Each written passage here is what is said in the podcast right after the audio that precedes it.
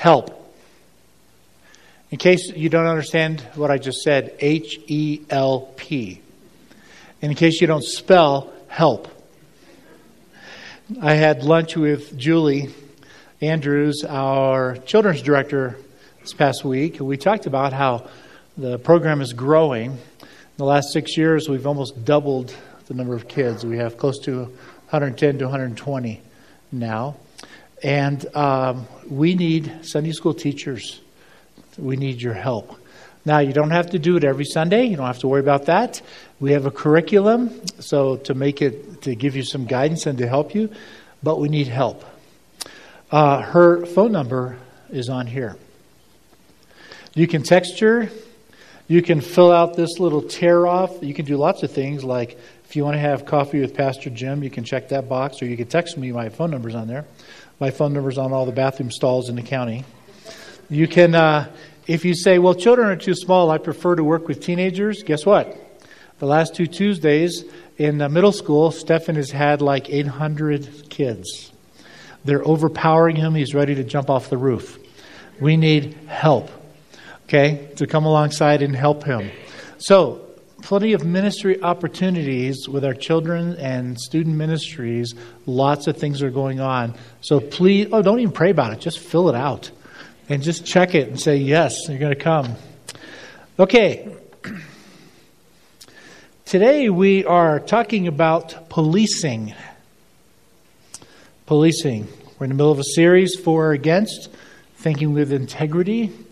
And you may think, some of you may think, policing, what's so controversial about that?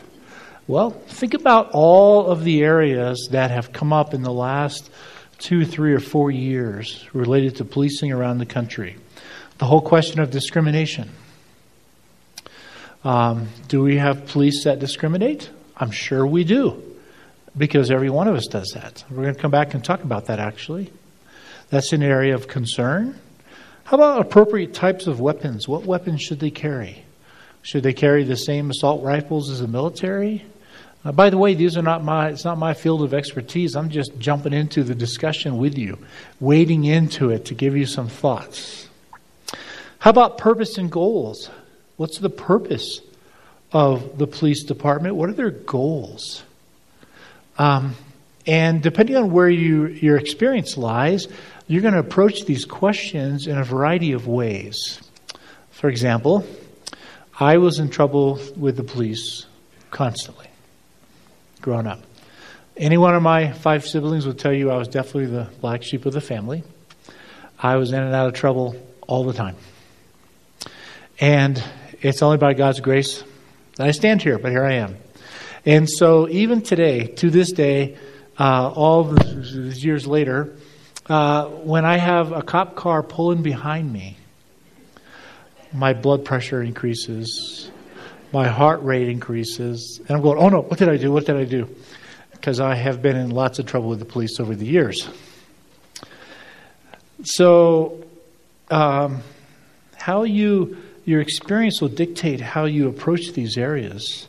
It's fascinating to me. One of the things I have observed in the years of talking to people around the county on a variety of topics, we approach the issues, cultural issues, through lenses. Lenses that have to do with values, things that are important to us. For example, if abortion is your key value, then you're going to evaluate those in leadership based on their stance on abortion. I know some of you do that. If economics is your core value, then you're going to approach it from the standpoint of economics. How are they doing? If discrimination or care of minorities is your value, then you're going to look at the, those in leadership based on that.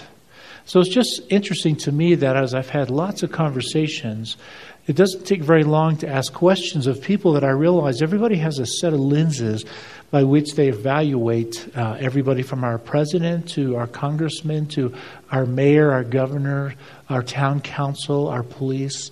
We have values that drive us. And I think that's actually a good thing if we can learn to have the conversation because when you see things through the lens that you wear, you see it differently than I see it. And so if we can get the values out on the table, then we can learn from each other and say, oh, really? Okay.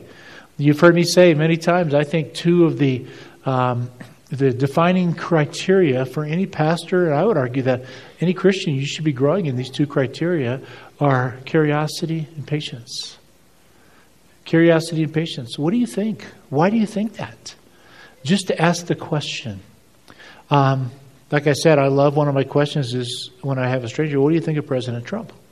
It's guaranteed to get fireworks, one direction or the other.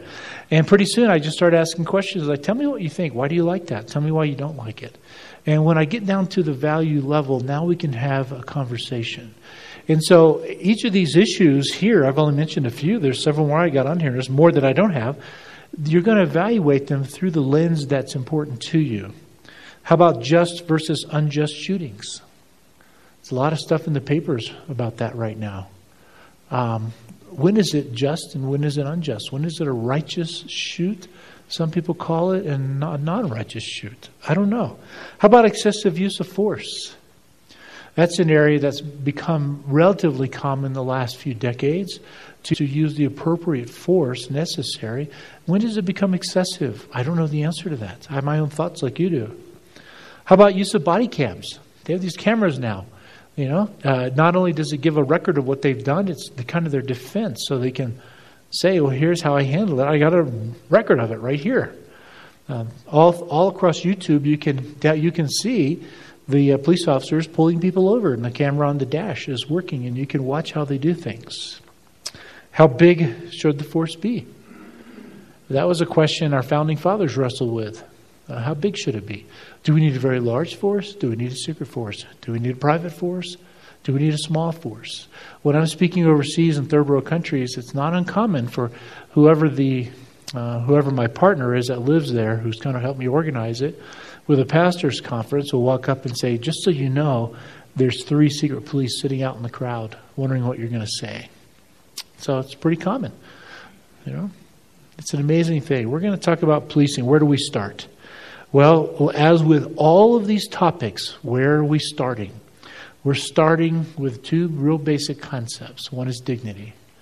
Everybody has dignity, and everybody is worthy of the conversation. It doesn't matter how oppositional they are to your viewpoint or how militant they are, you can still show love because they're worth it. And you can still ask questions. Why do you think that way?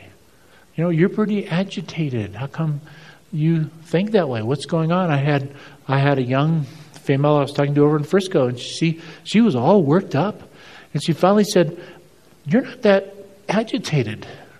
No, no, I'm really not. You know, and she said, "Why not?" And that gave me a chance to talk about my faith. And we had a she's not a Christian. We had a great conversation. Probably sat for an hour and a half and just talked. And so dignity is really important in the discussion. Every single human is worth listening to. And if we can learn how to have the conversations in civil discourse and put them on the table, we can solve a lot of problems. And we can come together and really enjoy our culture even more. But the other one is concept of human flourishing. God made us. We're going to see this in just a minute again. I'll keep recycling through this over the years. He made us for joy. He made us to enjoy each other. He made us to create a safe place if we flourish as a church, then the people in our county will want to know why. They want to know why.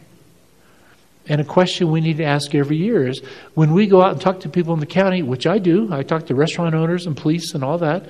When we talk to them, perfect. When we come on up, come on up, Kathy, grab a mic, come on up. How's that for putting somebody on the spot? Several of the elders will tell you if I text you in the morning before church and say you're going to be here, ignore it.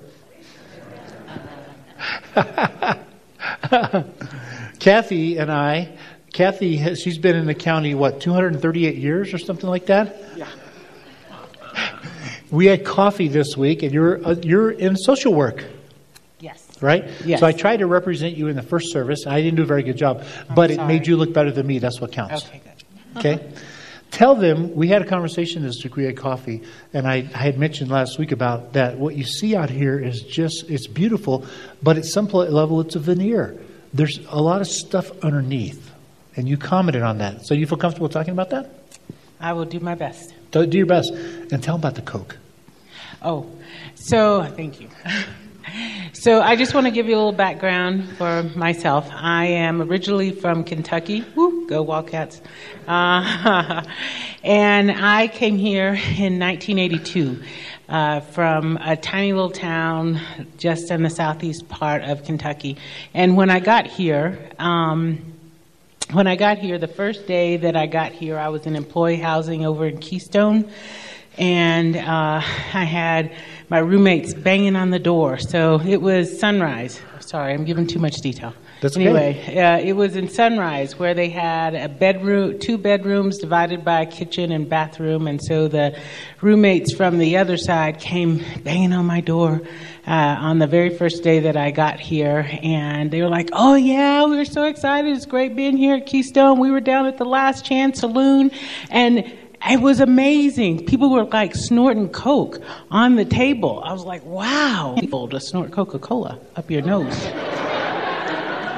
So, so yeah, so yeah, for many years I always talked about trying being that square peg trying to fit into a We've round come a long hole ways, haven't we? of Summit County, and we have come a long way. So, in my time here in uh, Summit County, apart from my tenure at Keystone, for all of you new people there, I worked in child welfare for many years. I ran a nonprofit agency that um, that advocated for abused, neglected children, and I also uh, now work at the hospital as the social worker there. And uh, I remember uh, one of our one of our missionaries coming in and who had raised in Summit County and seeing the sign that says Summit County, Colorado's playground, and he commented on how, you know, it was a ranching community when he came through. But what I've seen here in my time in Summit County is I've, I've seen the people who are struggling, and I've seen the people who are having to deal with substance abuse and having to deal with family members who are aging and not having resources here and and all the things people who come in and try to try to help people who actually don't have family and uh, kind of dealing with some of those things. And and the fact that you know as a social worker I always said that any one of us is capable of child abuse we just need to be in the right circumstances, in the right situation, and limited patience, limited resources, etc. And any of us could do something that we would never imagine that would happen, hmm. as far as uh, what we were capable of. And um, that's been my experience here in Summit County, as well as as other things. You know, people who have stood with me as a single parent to raise my child all of you who are so supportive. And uh, but we need to recognize that all of us, at one time or another, are going to need help. Thank you. How's that for just get up here?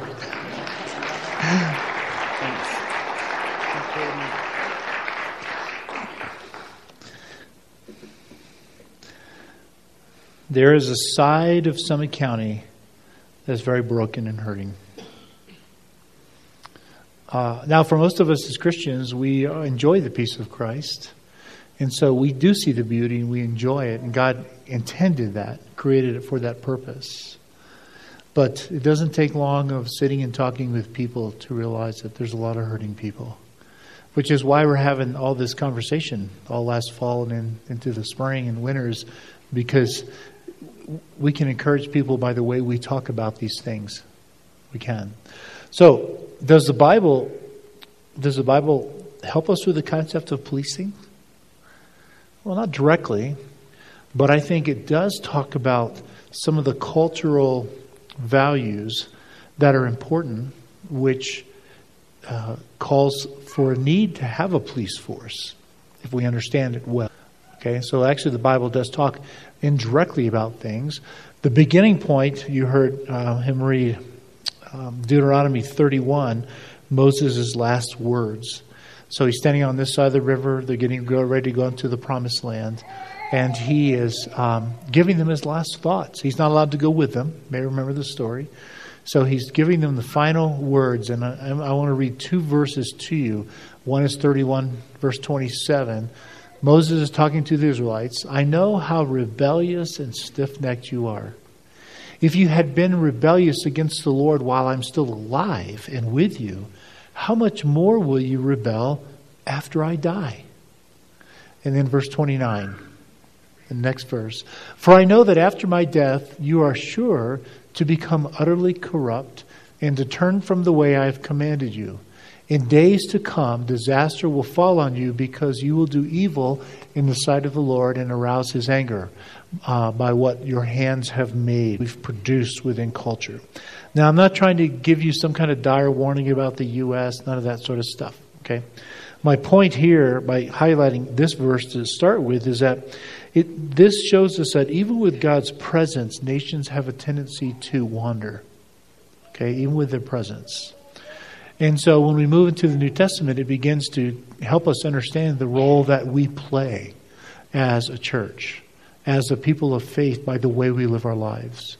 You know, it's interesting, the first 250 years of the church, uh, the church was really quiet. They didn't have uh, people doing what Paul did, standing on street corners. We don't have any, any record of that. They actually hid, were underground. The church went underground because they were persecuted. And their defense was, Why are you persecuting us? We're people of integrity. We pay our taxes. We're honest people. We don't steal your wives. We don't steal your possessions. Why us? And so that should always describe us as a church because we bring, in a sense, we bring an awareness. Some people talk, call it a conscience and, and all that. Really, we bring an awareness to people that are broken and hurting that there's something called hope. There's a genuine hope out there, and we bring that hope by the way we live our lives. They can hope that their marriage will be better because they look at ours. They should. They can hope that their level of satisfaction and joy and rest will be better because they look at the way we handle it. And so it becomes very critical, all of these things. So the nations have a tendency to wander. That's part of it. The Bible's filled with examples and language of that. So we do have a very important role to play. Even our founding fathers were, were um, concerned about this whole question. I was reading through several of them. I was going to quote two for you. One is uh, Benjamin Franklin. He said this. These are both these John Adams and Benjamin Franklin were involved in framing the Constitution. so here's what Benjamin Franklin said I agree to this Constitution, and I believe further that this is likely to be well administered and can only end in despotism as other forms have done before it, when people shall become so corrupted as to need despotic government, being incapable of any other. Wow, strong words from our founders. Here's John Adams. Our Constitution was made for a moral and religious people. It is wholly inadequate to the government of any other. And so we have a responsibility as a church to continue to uh, bring morality, the goodness of the Lord, what He has gifted us with and given us, into this county in our conversations with people. Uh, and I just hope and pray the churches all around the country are doing the same thing, but that's our responsibility. Because once we begin to lose our morality, then uh, things we begin to get in trouble as a nation. So this raises the question of why a police force and what is its purpose. Some of you know I'm re- reading uh, Miroslav uh, among several books on public uh, faith and action and public policy and things like that. Here's how def- he defines a police force. The purpose of a police force is to protect a community from harm caused by its own members or individual visitors from abroad, and thus contribute to the security vital to both individual flourishing, there we go, individual flourishing and community well being. That's what we were made for. Okay, listen again. The purpose of a police force is to protect a community from harm caused by its own members or individual visitors from abroad and thus contribute to the security vital to both individual flourishing and communal well being. In this regard, a police force is different than a military because they're primarily focused on external and a police force is focused on internal. So, in a fallen world, I would argue that a police force is an indispensable social service. It's needed. it's help us think through and maintain order, law and order. Thus, it is wise for us to have a great relationship with our local police. And that's where we're going to head. It's, in a, it's, it's to our advantage to partner together and to do well with them. The Bible has a lot to say about how society is designed to function, what it's supposed to look like within culture. And these cultural dynamics help us understand the role of the police department. So we're just going to talk about four this morning. One is peace. Peace. We've read this before, Jeremiah 29. So they're being deported. The southern kingdom, Judah, is being deported to Babylon. And this is what God says. This is what the Lord Almighty, the God of Israel, says to all those I carried into exile from Jerusalem to Babylon. Now remember, they're being carried into exile because of their sin. Okay? Build houses and settle down. Plant gardens and eat what they produce. Marry and have sons and daughters, and wives for your sons, and give your daughters in marriage, so that they too may have sons and daughters. Boy, it doesn't sound like uh, he's not saying just lived there temporarily. They thought they would come right back. They thought that within a very short span they would come back, and the Lord is saying, Yeah, no, that's not going to happen. I'm going to send you there on purpose. This is part of the fulfillment of the promise to Abraham. I'm going to bless all the nations through you. Increase in number there, do not decrease. Also, seek the peace and prosperity of the city to which I have carried you into exile. Go to the next slide. Pray to the Lord for it, because if it prospers, you too will prosper. So God encouraged Judah to seek the peace and prosperity of the cities in Babylon. He kicked them out of their land and dispersed them. This is what's behind the concept of shalom, peace. It's more than simply peace. It's more than the absence of conflict. It's the actual well being of all of us. It's the we were designed to prosper, to do well, to experience joy, Think of the fruit of the Spirit love, joy, peace, patience, right? And on and on. This is what we were created for. So uh, we benefit when everybody in our community benefits. This is one of the functions of the police department to help protect this peace, and we should encourage them in this regard. This is what they are here for. Let's talk about another category aside from peace. How about the poor? Think the poor? Hmm. Um, the psalmist prayed that the king would defend the cause of the poor and crush those who are taking advantage of them. Psalm 72. Endow the king with your justice, O God, the royal son with your righteousness. May he judge your people in righteousness, your afflicted ones with justice. May the mountains bring prosperity to the people, the hills the fruit of righteousness. May he defend the afflicted, and that word can also be translated poor. May he defend the poor, the afflicted, the marginalized among the people, and save the children of the needy. May he crush the oppressor. This is one of the responsibilities of the king, and therefore all of the king's representatives, which would include a police force. He goes a little bit further in Isaiah 11 and talks about when the Messiah comes. He will not judge by what he sees with his eyes or decide by what he hears with his ears. That's an important thing to remember, by the way. That's why I keep encouraging you keep your rhetoric to a minimum on social media. Okay? Because you can't always see what is happening. These people did not realize, they had a hard time believing that their being sent into exile was part of God's plan. They couldn't wait to get back, and he said, No, no, no, settle in. In fact, when the Messiah comes, he's not going to judge by what he sees and what he hears, he's going to judge with righteousness. And he will judge the needy with righteousness. Okay? He will he and with justice he will give decisions for the poor of the earth. Now we looked at that last week that the poor are very important to the Lord. They are his first love those who are marginalized, those who can't take care of themselves. And so this is one of the responsibilities of the police. This is at the core of the concept of justice. The natural tendency is for nations to protect the wealthy rather than the poor. The, na- the wealthy have a lot more options available to them. They can hire the best attorneys, for example. Okay? And so uh, the poor don't have these options. So one of the jobs of the police is to is to keep an even balance here, if you will. The police should always have sensitivity toward the poor and the marginalized for the purpose of helping them. That's one of their responsibilities. It's interesting. We had a, a policeman here last fall talking to the staff about security and things like that, and he said um, that they had an incident last year where uh, policeman was driving down the road. These are the police that we serve. I love our police.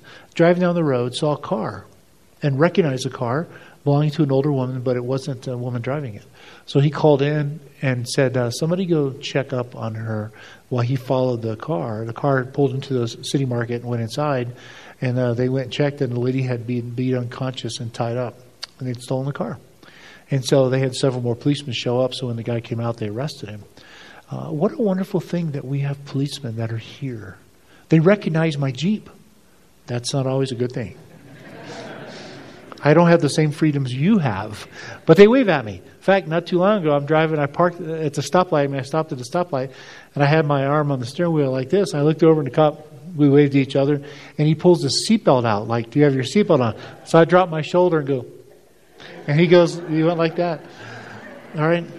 They told us that that they pay attention to what goes on in our church. They look at our website. So, for instance, VBS, Christmas Eve, amphitheater, they just wander through. They'll just drive through, make sure everything's okay. They know when we're doing big events. Is that great? I think that is so wonderful. Um, the police should always be sensitive toward the poor, the marginalized, those that don't know how to take care of themselves. That's most of us in here. In other words, we should advocate for police and legal practices that favor all equally rather than showing partiality to any group.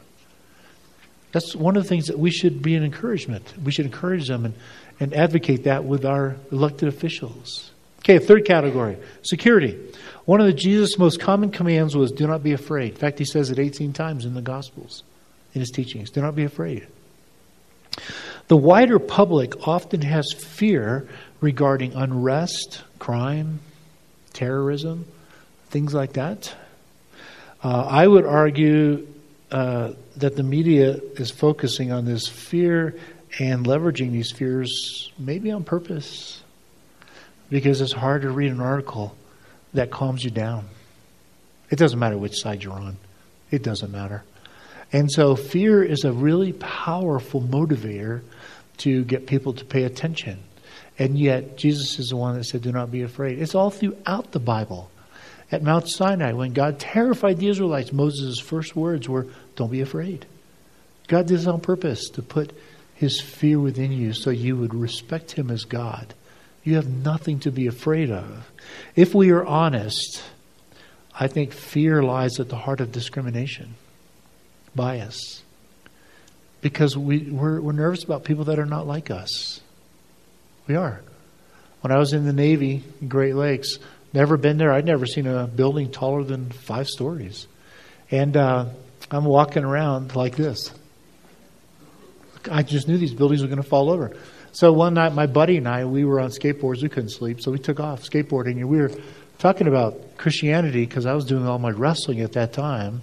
I came to faith soon after that. He came to faith 20 years later. Uh, we're still really good friends, but we were riding along and just talking and not paying any attention. And uh, uh, about two in the morning, a cop pulls over and says, "Get in." We got in. He says, "Let us see your IDs." So, did we do something wrong? No, you didn't do anything wrong. And he said, "Do you have any idea where you are?" I don't know anything about Chicago. I have no idea. And he said, Look around. Do you see any people the same color as you? I said, No. And he said, It's not very safe for you to be here. So I'm going to drive you back to the Navy base. That scared me. Okay? Fear often has to do with um, what we don't know. And that's at the heart of bias. We're afraid to go to people that are not like us. We're afraid to go in sections of towns where, where maybe there's more trouble, right? We're afraid of that. By the way, sir, that you third world country. I would invite all of you to come with me, not at once, that would be a big trip, but to come with me over to Nepal or Mozambique and see what I see. And see what I see. And come with one of us who's been there, so you don't need to be afraid. Um, while some of these fears are well grounded, we should never let our fears override our commitment to justice, to do what's right. Never. We should never let our fears override that. Thus, we should encourage and be grateful for the police that enter into areas of higher crime, if in fact they are there to serve and protect. Now, I'm not at all afraid to say if we got a police that's a rogue police or is, is demonstrating uh, discriminatory behavior in harmful ways, we need to deal with it. But we should be very encouraging to them. Just to give you a couple of stats, in 2015, there were 994 deaths resulting from police shootings in the United States and its territories. 994. In 2016, there were about 30 less. There were 962 deaths resulting from police shootings.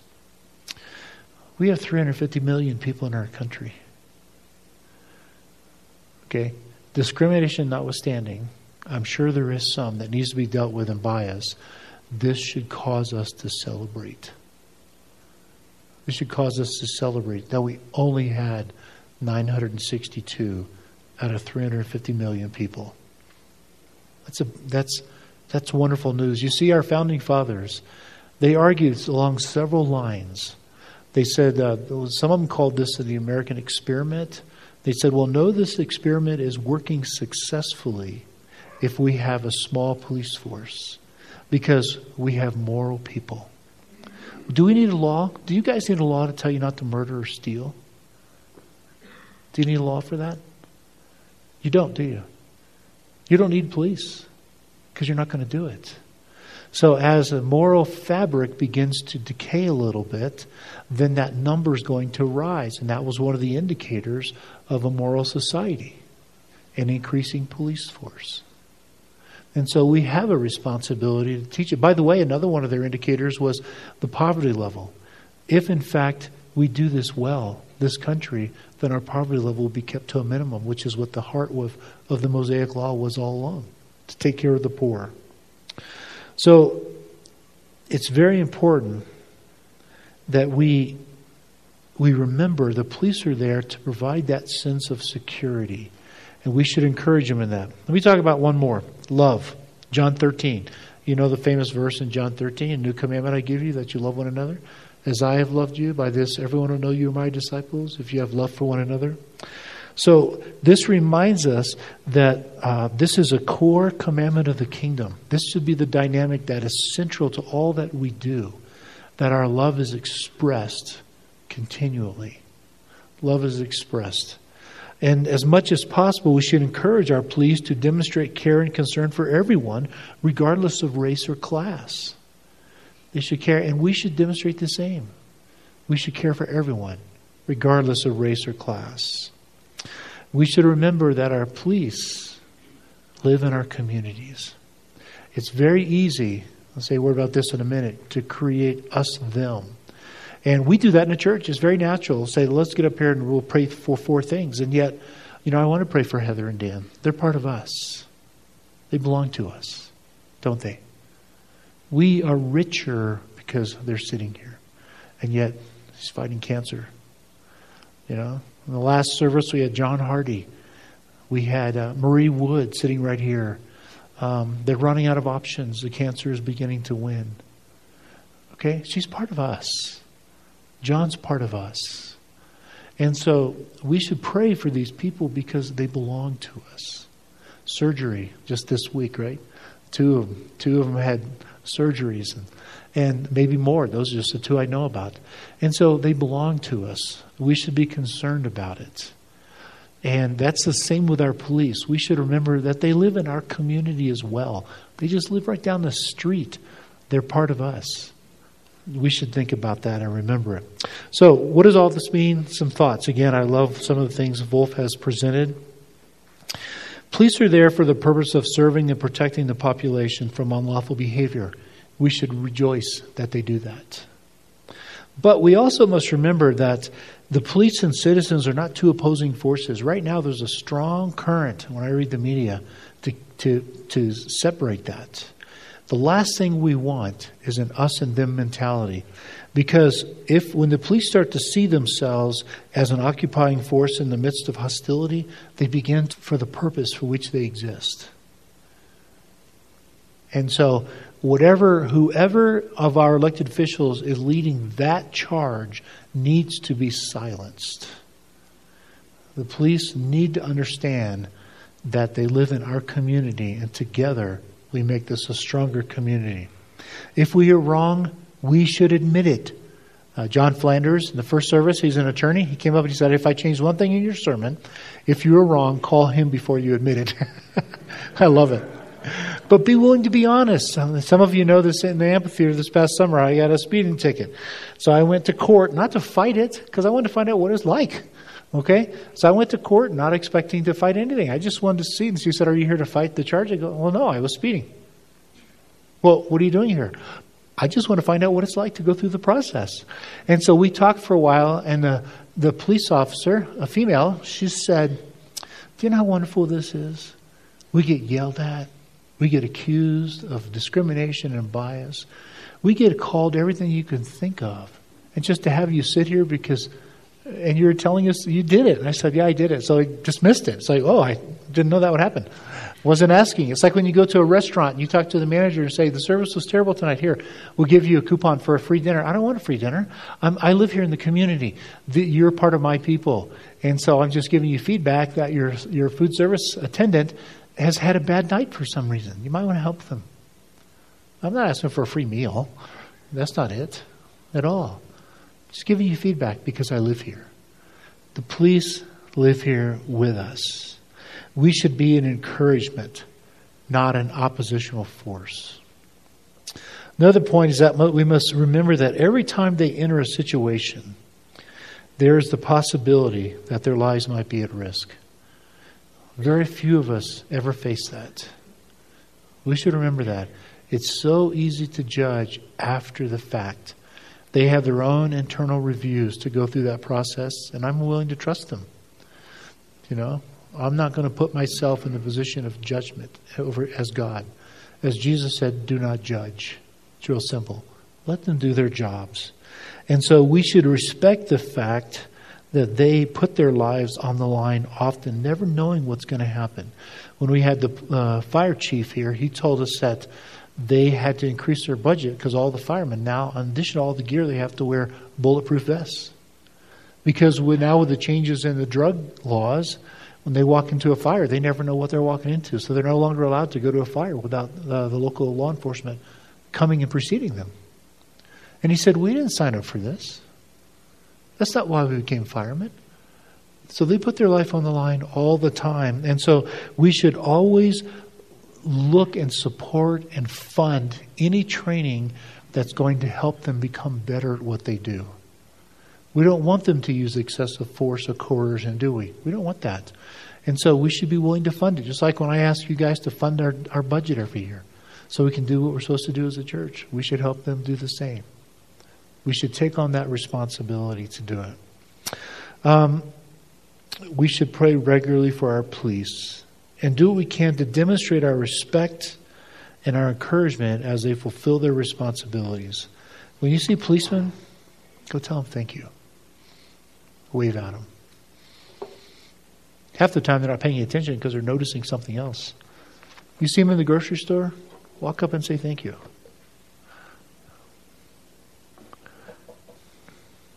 They're there for a reason.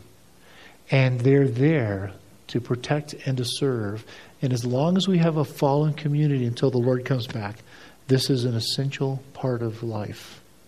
And so we should be the biggest advocates for our police. Not when they do things wrong, but because they're there to help us. Father, thank you for our police right here in our own county. Thank you, Lord. I know several of them, and it's fun to see them, wave at them. And for our police chiefs who come over and talk to us, who love our church, and who are always mindful of what's going on within our own church. Thank you that they're there to help us. Help us to be great citizens and responding and returning that that um, that love and that care and the belief and the confidence in what they're doing. But thanks for sending us people to protect us because we need it. In your son's name, amen. Got to ask the ushers to come taking care of us.